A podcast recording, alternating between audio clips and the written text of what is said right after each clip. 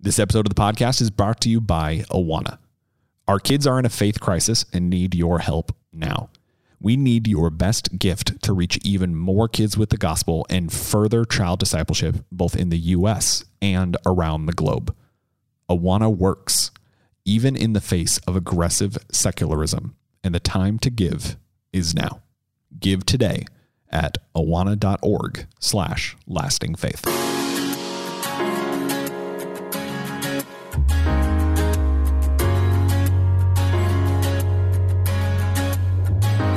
This is the Resilient Disciples Podcast, powered by Awana. I'm Ross. Thank you for listening. If this is your first episode, you have picked a great time to jump in because today we are starting a series of conversations all about student and youth discipleship. Our first guest is Kara Powell, the executive director of the Fuller Youth Institute. Kara has served in youth discipleship throughout her career and is the perfect guest to get this started. Her latest book, Three Big Questions That Change Every Teenager, is available. You can find more information about it in the show notes. And if I do say so myself, it makes a great Christmas gift. I was able to sit down with Kara and Matt Markins, and I'm really excited for y'all to hear this one. So, Kara starts this conversation discussing what has changed about discipleship between this book and a book that may have introduced you to Kara Powell, Sticky Faith, which came out in 2011. Thank you for listening.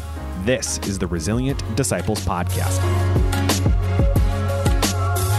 Well, I think what's interesting is I would say the core discipleship essentials, so to speak, are, are pretty constant. You know, the way that we've tried to look at that at the Fuller Youth Institute is it's about that uh, empowered leader, that youth pastor, parachurch leader, small group leader who's mobilizing, caring Christian adults. So that's family and that's mentors uh, to focus on what we think are young people's three biggest questions identity, belonging, and purpose.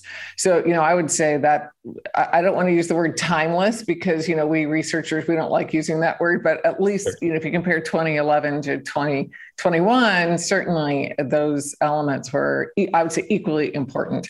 But what they look like, is a little bit different. Um, and I would say students' openness and receptivity can be a little bit different too. So, uh, you know, just let's just look at the pandemic, for instance. Uh, Springtide Research Institute has just released some really important research about uh, young people in the US, teenagers in the US, saying a couple things. Number one, uh, when it comes to teenagers in the US, uh, only 10% of teenagers across the board from any faith background or community, only 10% heard from a faith leader during the pandemic.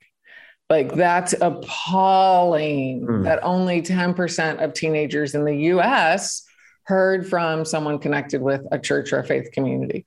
That's the bad news. Here's the good news that in the same study, 70% of teenagers said that they are now more open, interested, and appreciative of meaningful relationships. So, you know, this is an example where I'd say the discipleship essentials are very constant.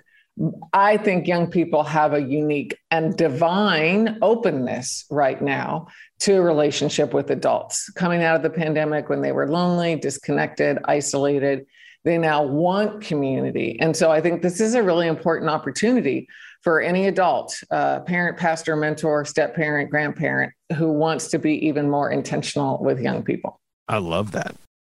There's so much to unpack there, but we'll save some of that. Matt, from my perspective, there has been a shift in the conversation and maybe the awareness of the importance of child discipleship. But you've been around this world much longer than I have. What has changed from 2011 to now in terms of child discipleship? Well, you know, Sticky Faith, as Kara said, being published in 2011, uh, the iPhone was relatively new at that point. Uh, we were still uh, we're and we still are today figuring out how to use this technology, how to help our young people, not only students but children, uh, use uh, mobile technology. So I think we're now seeing a generation that has uh, been completely immersed in only knowing that world.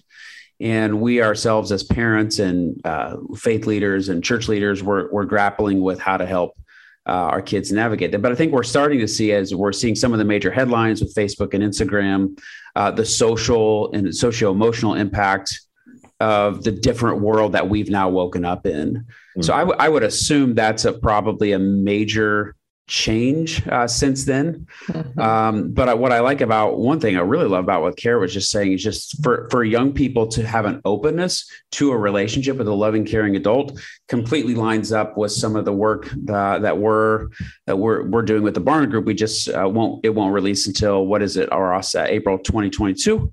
Yep. Uh, but it lines up with the smaller percentage of children that do have a relationship in the church with loving, caring adults they're so they're they're growing in their faith mm. at much more rapid and robust rate. So mm. yeah, there's probably a lot that's changed environmentally. Um, but that constant of the presence of a loving, caring adult is yeah. probably going to always be the same. Yeah, that's great. Now, Kara, for this book, three questions that change every teenager. You use a phrase that I love where you call them a walking bundle of questions. And I'm sure every youth leader who is listening to this is saying, yep, that sounds like the kids in my community. Um, first of all, congratulations on the success of this book. It's clearly already making an impact. But walk folks through how this book came together, particularly around the three questions of belonging, identity, and purpose. Yeah, excellent. Well, I'm glad you just named them there, Ross. Um, uh, that's really helpful framing. So, yeah, young people are these awesome uh, walking bundles of questions. And yet, my heart is broken by what we heard from one 15 year old. And I think only that just represents so many who said, I wish the church would stop answering questions I'm not asking. Oh. Wow, um, that was like his drop the mic moment. I wish the church would stop answering questions I'm not asking and fill in other nouns there. I wish my family, I wish my small group, I wish my Sunday school class, etc. And so what we at the Fuller Youth Institute and myself and my co-author Brad Griffin, we worked with our team to figure out, okay, what are the questions young people are asking? I'm glad Matt you pointed to technology. So many questions about technology these days questions about mental health, questions about friendship, et cetera. And those are all important questions. What we wanted to do in the book is like, how do we get to the questions beneath the questions, like the core questions that are, are simmering beneath some of what we see every day with young people. And so we looked at uh, surveys, interviews with over 2,000 teenagers, and then we did a deep dive interview with 27 very diverse teenagers in the U.S. Um, and we spent over six hours with each of them. And it, you know, you asked about what's changed, Ross. Here's another interesting thing that's changed: is in the midst of everything else that happened in 2020, we crossed a line in the U.S. Census data where now 50% of those under 18 in the U.S. are young people of color and 50% are white. Oh, wow, yeah. Um, yeah, isn't that isn't that fascinating? And such amazing diversity we get to experience and celebrate here in our country. Yeah. And so with our research sample with the 27 teenagers, we 20, 20 of them are young people of color and seven were white teenagers because we really wanted to to empathize and understand the full diversity uh, of amazing young people. And so it was out of that research that we realized okay, here are the three big questions. And you name them, but I'll say it again identity, who am I? Belonging, where do I fit? And purpose, what difference can I make? So identity, belonging, and purpose. And I'll say, you know, for those of us over 30, those questions are real in our lives too. Like I still navigate with those questions myself. Um, every day, that, every day, every, yeah. exactly. During this podcast, half hour from now, I mean, those are questions that we bump into too. Uh, it's just that for young people, uh, they're uh, for me, they're more at a low simmer. For young people, they're at a rolling boil. They're like these mm-hmm. constant pressing questions. Um, and so, as caring adults, it's so interesting. Both Matt and I have highlighted that as caring adults who want to. I love how Catholics say accompany, as we want to accompany young people in their journey of faith um, it's so helpful to be aware of these questions and be able to point young people to Jesus' best answers. That's great. So as the let's let, before we leave this question, let's let's go like one level down. How how should these insights of these three areas, belonging, identity, and purpose, how should they transform how we do our youth ministry or even our middle school ministry? Yeah, yeah. Well, uh, uh I mean, I would say here's what we're hearing from youth ministries who are using them. Um, they're trying to train their volunteers to think in terms of you know young people are on this journey toward identity, belonging, and purpose. And so, whatever's happening in a young person's life, take a step back and ask, well, what is it that they are seeking? Are they trying to figure out who they are, where they fit, or, or what, what contribution they can make to the world? Um, and so I love it that mentors are, are getting better glasses through which to view young people. And, and I'll just say, as a parent, I'm not leading a small group right now, but um, have my own kids. And so many times, Matt and Ross, like if my if my kid is doing something that doesn't quite seem like them, um, that just feels a little off, and I say I step back and go, okay, what are they after?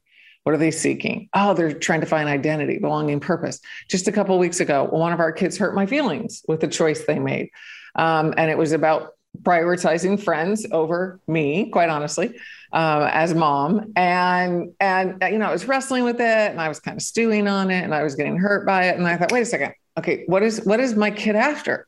They're after belonging, and so that's why they made this choice. It's not it's not a negative toward me. It's just they know they belong with me and at home, and they're still making sure that they belong with their friends. And so, so I would say, first of all, it's a lens through which we can view young people, have better conversations, et cetera.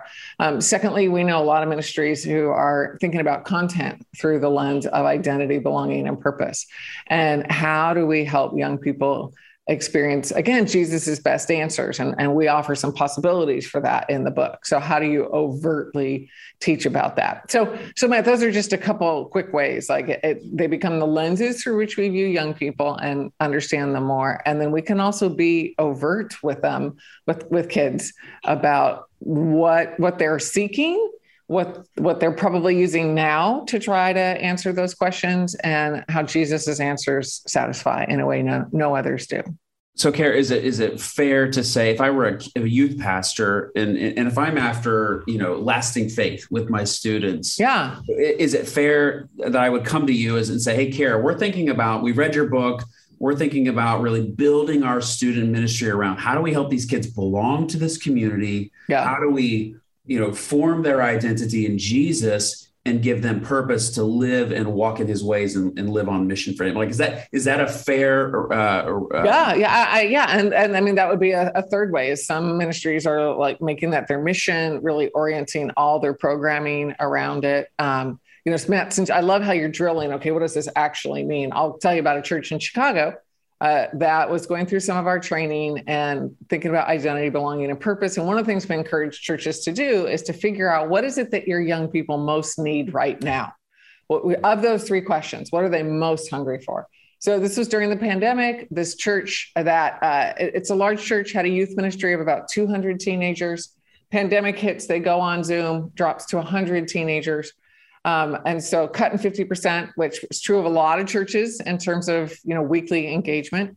And so they took a step back and they said, okay, what is it that our young people are searching for? They spent time with young people. They interviewed young people. They tried to understand, like, what are their losses and longings, as my colleague Scott Cormode would say. And they realized what young people, what their kids most wanted was belonging, belonging, which makes sense in the midst of the isolation of the pandemic, right? And so this church said, okay, we're going to really lean into belonging. Uh, we've been doing small groups, but honestly, they're like 5% of our attention. In our youth ministry, we're going to make them 95% mm-hmm. of what we focus on because of the, what our kids need. It's the pandemic, et cetera. Well, this church that had been 200 dropped to 100. It's now 400 teenagers who are involved in small groups because you know this church said, "What is it that our young people need, and and how do we offer it?" Just another quick example uh, here in Southern California, a youth leader was wrestling with these questions and realizing, you know, what her kids really were hungry for is purpose, being more involved. And so she said, I've been doing, I've been offering the ministry to teenagers and for teenagers. I want to change those prepositions. I want it to be done with and by teenagers, that they can use their gifts and experience purpose in the midst of you know what we're doing every week in our church and so instead of you know ta-da kids showing up and here's this youth ministry the teenagers were planning things they were giving talks they were helping lead worship they started planning uh, you know service activities again inst- instead of her saying okay you know saturday next month here's what we're going to do the students came up with the ideas and executed right. it um, and in fact, it got to the point. I love this. This church they had a business meeting coming up and not only did teenagers show up to the church business meeting they came with amendments they wanted to offer nice. because they had read the materials before and so you know this wonderful youth leader she realized young these young people want to be involved so so there's just a couple examples of belonging and purpose, which honestly are often what lead the way for teenagers these days. I love this. If you're if you're a baseball coach, you don't want your left fielder picking dandelions. You want your yeah. left fielder like fully engaged. Like these students are are buying in because they've got a culture and a community that that's really built to help them grow. That's awesome. Totally. totally. So one of the things that I appreciate the most about uh, Fuller and your work and your ministry um, is the different ways that people can you are able to connect people wherever they're at you know, hmm. so I'm coming to this conversation where my oldest is five and three quarters, hmm. right? So I'm looking three quarters is important at that age, Ross. It's extremely important. Very important. Um, yeah. She would be mad if I don't if I didn't say it, and I can't have her mad at me.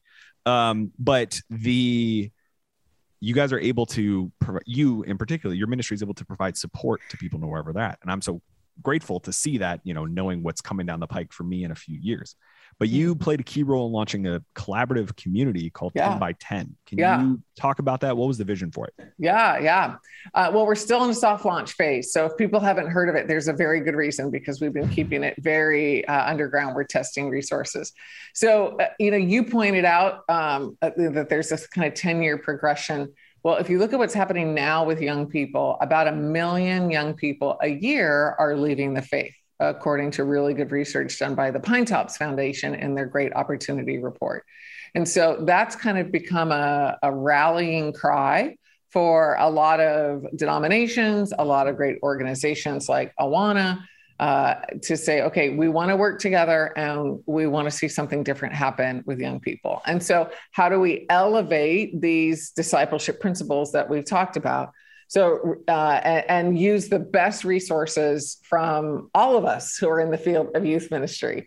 And so, you know, we would take this from Awana and this from Young Life and this from the Methodists and this from the Southern Baptists and this from Barna and this from Fuller.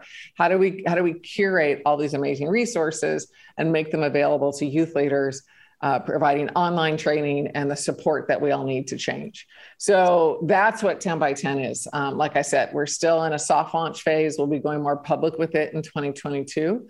But the, the we call it 10 by 10 because our goal is to help faith matter more for 10 million teenagers over the next 10 years in the spirit of John 10 10 um, nice. you know, where Jesus talks about the abundant life that he has for us. And I want that for every single young person. And so, you know, we're saying as ministries, we don't want to work apart. We want to, we want to come together and, and, and bring the best of our offerings, just like Nehemiah rebuilding the wall. We want to, we want to bring the best of our offerings. So hardworking leaders have what they need. Thanks for listening. We'll be right back. Advent is marked by the hope of a fulfilled promise and yet the waiting of what is to come.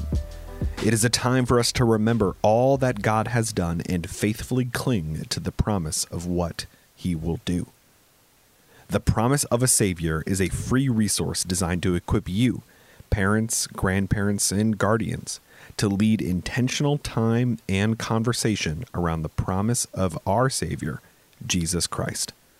While this resource has been designed as a five week devotional, each discipleship opportunity is distinct and stands on its own. Visit awana.org to receive this resource and join us today as we celebrate the advent of Jesus Christ, the promised Savior, together.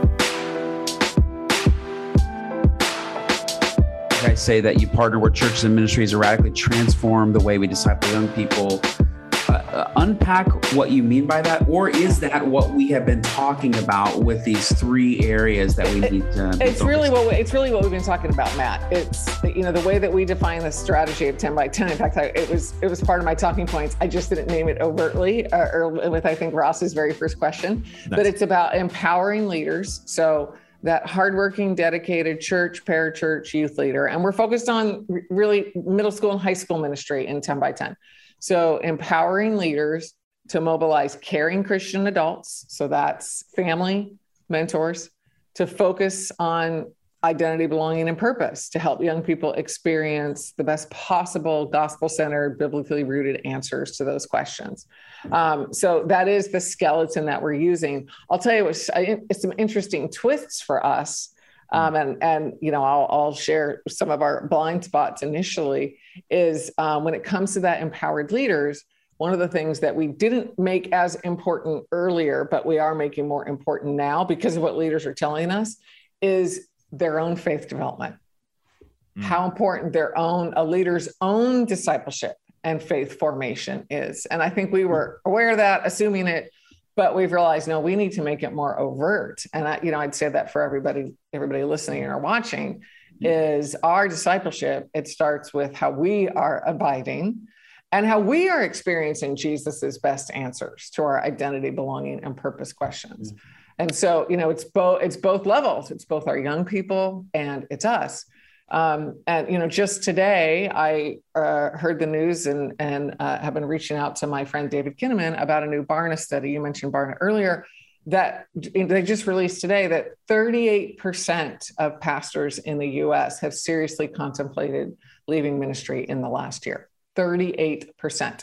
Um, in January, it was 29%, which was already really high. Oh, and wow. now, now with October data that they're releasing in November, uh, it's it's 38%. So two out of five. Um, because I think pastors, I've had so many pastors say this is the toughest year they've ever had. Um, yeah.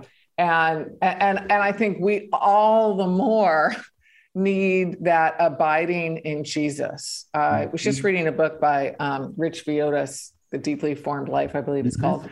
It talked about um, how we are living a life that our soul was not meant to live in terms of pace. Yep. Um, and and I think we all feel that, and and so that's part of what we're centering in 10 by 10 is it starts with our own relationship with Jesus as we're in turn influencing young people it sounds like a really exciting opportunity. I would encourage people to check out the show notes uh, where they can learn more about it. Um, because I think, you know, as a as a young dad to this, I look at yeah. this of like, I'm gonna need all the help I can get. So to yeah. be to be, be able to have a sense of community around these things is deeply important. Yeah. Um, I want to pivot the conversation a bit to this uh sort of more into the current moment, like you were beginning, to, like you were beginning to unpack there. You know, uh, a dear friend of the ministry, uh, family is a his name's Sam Luce. He's a children's ministry leader. He's a thought leadership. He's a pastor out in uh, family pastor out in New York.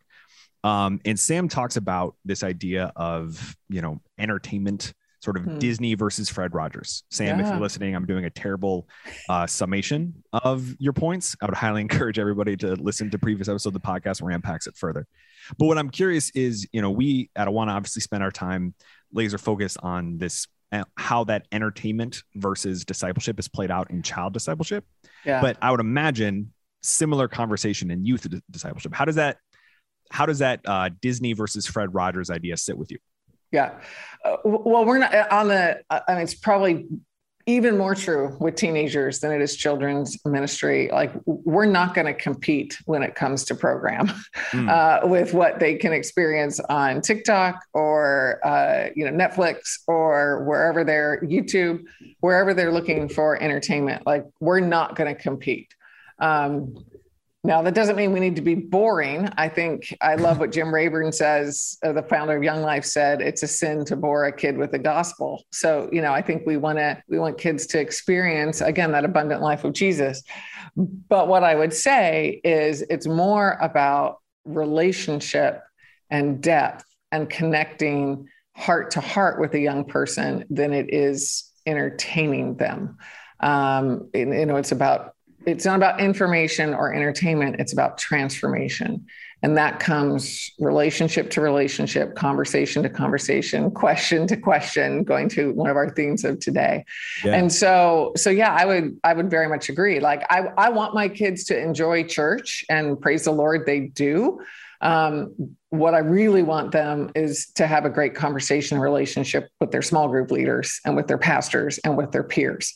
Uh, and that's that's the most important glue and i would say service is part of that like the way that kids feel like they're not just spectators being entertained at church, but they're really doing church makes a difference. I mean, as we're looking ahead to Christmas, our one of our college kids who's been very involved in video stuff at our church, especially during the pandemic. Uh, now that she's coming back, she said to me last week, for, she's like, I think I'm going to help out at church at Christmas. I'm going to, I'm going to do video again. I've already reached out to Steve, who's in charge of video stuff. And I thought that's awesome that we're a month yeah. ahead of Christmas and our 19 year old wants to dive back in and serve um, because our church gave her that sense of purpose. So again, belonging and purpose are so important for this generation of young people. And she's, if she had just sat back and been entertained, I think her attitude, quite honestly, about coming uh, to, to back to church on Christmas might be a little different. But she feels like she's part of the church and part of the team uh, worshiping together. That's beautiful. So Kara, um, youth ministry, children's ministry, youth ministry. It's, it's one, it's one human who's going through these different phases. But we, totally, you know, this this system is kind of bifurcated in how we look at it, or maybe even trifurcated, if that's even a word with middle school. Yeah. Um, so let's talk about like do student pastors help us understand the student pastors sit around and say boy if our kids ministry would only do xyz fill in the blank it would be so much easier for us so this human being who is the child who's now yeah. becoming the middle school student high school what what do you what would you as a thought leader and a researcher what would you hope would have already happened that makes youth ministry uh, more fruitful and successful. Yeah, I'm so glad you're talking about this connection to children's ministry, Matt, because um, you know what I would what I've said to youth leaders is we in youth ministry we inherit the good, the bad, and the ugly of children's ministry, and there's a lot of good. I emphasized ugly in a way I didn't mean to. We we inherit the good, the great, uh, nice. and the other parts of children's ministry. And so, you know, the the sharpest, most thoughtful leaders in churches I know are saying, okay, we need everybody to get on the same page. We need children's and youth ministry to be in communication, ideally coordinating, talking about theological messages, talking about schedule, talking about family, et cetera. Because not only does that human, you know, transition from children's ministry to middle school ministry a large percentage of families have kids in both ministries, you yeah. know, both children's and students. And so you not only experience it with one person, one young person over time, as a parent, you experience it simultaneously. I love what you're saying here. It's really, you're really just saying we need you guys to communicate. We need to, we need to communicate with each other. Yeah. Uh, boy, it sounds an awful lot like any other key set of relationship, like marriage or, you know, teams. So, okay, I'm gonna just I want to just press a little further. So Please. you in a past conversation before, you very humbly uh, articulated, you know, you know, you're not a expert in child spiritual formation. Yeah. Uh, you certainly are in the youth space, but I, I just want to ask you to go out on a limb. Like, if you could give one piece of advice to the people in the kids ministry around, uh, you, you, know, consider this when you're thinking about discipling and forming that uh, child in the image of Jesus. What what one piece of advice would you give? The kids pastor related to the actual program and ministry of forming that child in the image of Jesus? Wow, great question, Matt. Um, so a lot of things come to mind, but I'll go with what came to mind first. Okay. And that is just the importance of partnering with and equipping parents. That parents are so influential in a young person's faith formation. And uh, I think pastors and small group leaders often lose sight of that, especially if they haven't parented the age group that they're overseeing or haven't parented at all. Uh, it's easy to view the you know the parent as the one, especially in children's ministry, who drives your kid the kid there, checks them in, and then takes them away in 90 minutes, um, and not understanding how much influence and and primary influence. I mean, if you look at research best research shows that there is no there is no factor more important in a young person's faith formation than their family. There just isn't. Um, and then you know i'll talk about my experience with teenagers teenagers in our home. And our kids i mean they've loved our youth ministry. They've been on worship team student leadership team. We have events at our house. They're close to their small group leaders et cetera. And what was interesting is you know when when my my son's girlfriend uh, had her parents drive over to break up with him in ninth grade. And, you know, they stood outside of our house and broke up. Um, it wasn't the small group leader he walked in our to our house and talked to. It was me and Dave. mm. uh, when one of our girls was being really hurt by other girls at the church to the point that she didn't want to go to church and she was crying in her room just because she felt like people were being mean to her. Uh, this was in maybe fifth or sixth grade. Like it, it wasn't the small group leader she was talking to. It was, it was me and Dave. Mm. So you know what I've come to realize is, as even the most involved kid, even the most involved kid, that awesome pastor or small group leader sees maybe 20 to 30 percent of what's going on in their life um, and hopefully the parent is seeing more. And so mm. I need to be equipped to know, you know, how do I respond when my son walks in having just had his first girlfriend break up with him? How do I respond when my fifth or sixth grade daughter doesn't want to go to church because she's experiencing or feels like she's experiencing some meanness from other girls? um, let alone you know how do i respond in, in in more intense crises how do i navigate everything that's happening in our world how do i form my kids faith during the pandemic when we're not able to go to church and experience church in the same way i mean these are parents questions and so mm-hmm. You know I, I think most ministries need to take what they're doing for families and like double or triple it uh, for it to really have the impact that it can and should have on young people yeah there has to be a shift here, right? Because yeah. people who listen to this, um, they have this experience of already feeling overwhelmed. Right. Oh, right. and sure. And I want to highlight that, you know, when Kara's saying double or triple, uh, she's not suggesting that you're doing one third of the work. Required, yeah, right, right, right, right. right? There's right, a prioritization right. here because I think totally. you know, as a guy who gets who talks into a microphone for a living, yeah, I think there's um there's too many words about yeah. this, right? Yeah. And we can often operate in this sort of like messaging high thought level, but the execution of equipping parents is critically important, especially yeah. for the leader who might be in a healthier discipleship environment themselves, like you alluded to earlier, than the parents who are just treating True. the church like childcare. True. For the concerned leader who's listening to this, the leader who's like, I want to do this, but I am at the end of my rope. How do we begin to move from messaging to equipping? Because yep. those parents, parents like me, need all the help they can get, but right. that can't all just be a to do list item for the leader. Yeah, yeah. Well, I'll actually go back to identity, belonging, and purpose. Nice. Because again, we're all wrestling with these questions, and I wrestle with them a lot as a parent.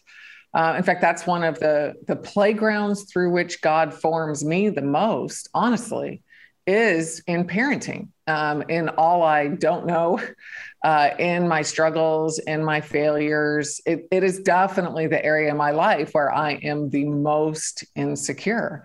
And I think a lot of parents feel that way. And so parenting brings up questions of identity, belonging, and purpose. And so, what I would say uh, to a leader, and if I could go back and, and redo my time in ministry, I would do a lot more of this, is just like I we were talking about earlier with young people, like listening to what they're wrestling with with identity, belonging, and purpose, doing the same with parents. Like what what's keeping them up at night? Mm. Where do they feel over their heads? You know, where do they really feel like they're struggling or failing as a parent? Um, and as well as what they're doing really well, and let's celebrate that. And then and then respond with resources that help. So, you know, Matt, I'm so glad you brought up technology earlier. So, if a lot of parents really struggle with technology, especially you know that that parent of that fourth, fifth, sixth, seventh, eighth, ninth, tenth, eleventh, twelfth grader. I mean, you know, really kind of a lot of us. Um, and and so, how do we resource parents when it comes to technology? Mental health. Um, you know, again, probably from sixth sixth grade on up. Um, there are whole, so many questions and really good concerns parents have about stress and anxiety and, and even suicide with their mm. kids that we need to be asking. And so, uh, you know, instead of the good news is we don't have to guess as leaders. We can ask parents, what are you wrestling with? And then resource them strategically based on, you know, what is it that they're scratching their heads about or that's keeping them up at night. The Resilient Disciples podcast is powered by Awana. Thanks to the donations of generous folks like you, Awana partners with 62,000 churches in 130 countries to make resilient disciples. When you give to Awana, You are investing in lasting faith, young people who will engage the culture with the gospel and fearlessly lead the church into the future. To make a donation to this mission, go to awana.org slash lasting faith today. Subscribe to the podcast today so you never miss an episode and check out the show notes of today's episode for relevant links from this conversation. The podcast is mixed, edited, produced, and hosted by me, Ross Cochran. Our theme song is Fresh Air by Christian hip hop artist Josiah Williams and hits by Jude. You also heard I'll Let Go, provided by Josiah Williams from his album Rerouting 2. Thank you for listening. We'll talk to you next week.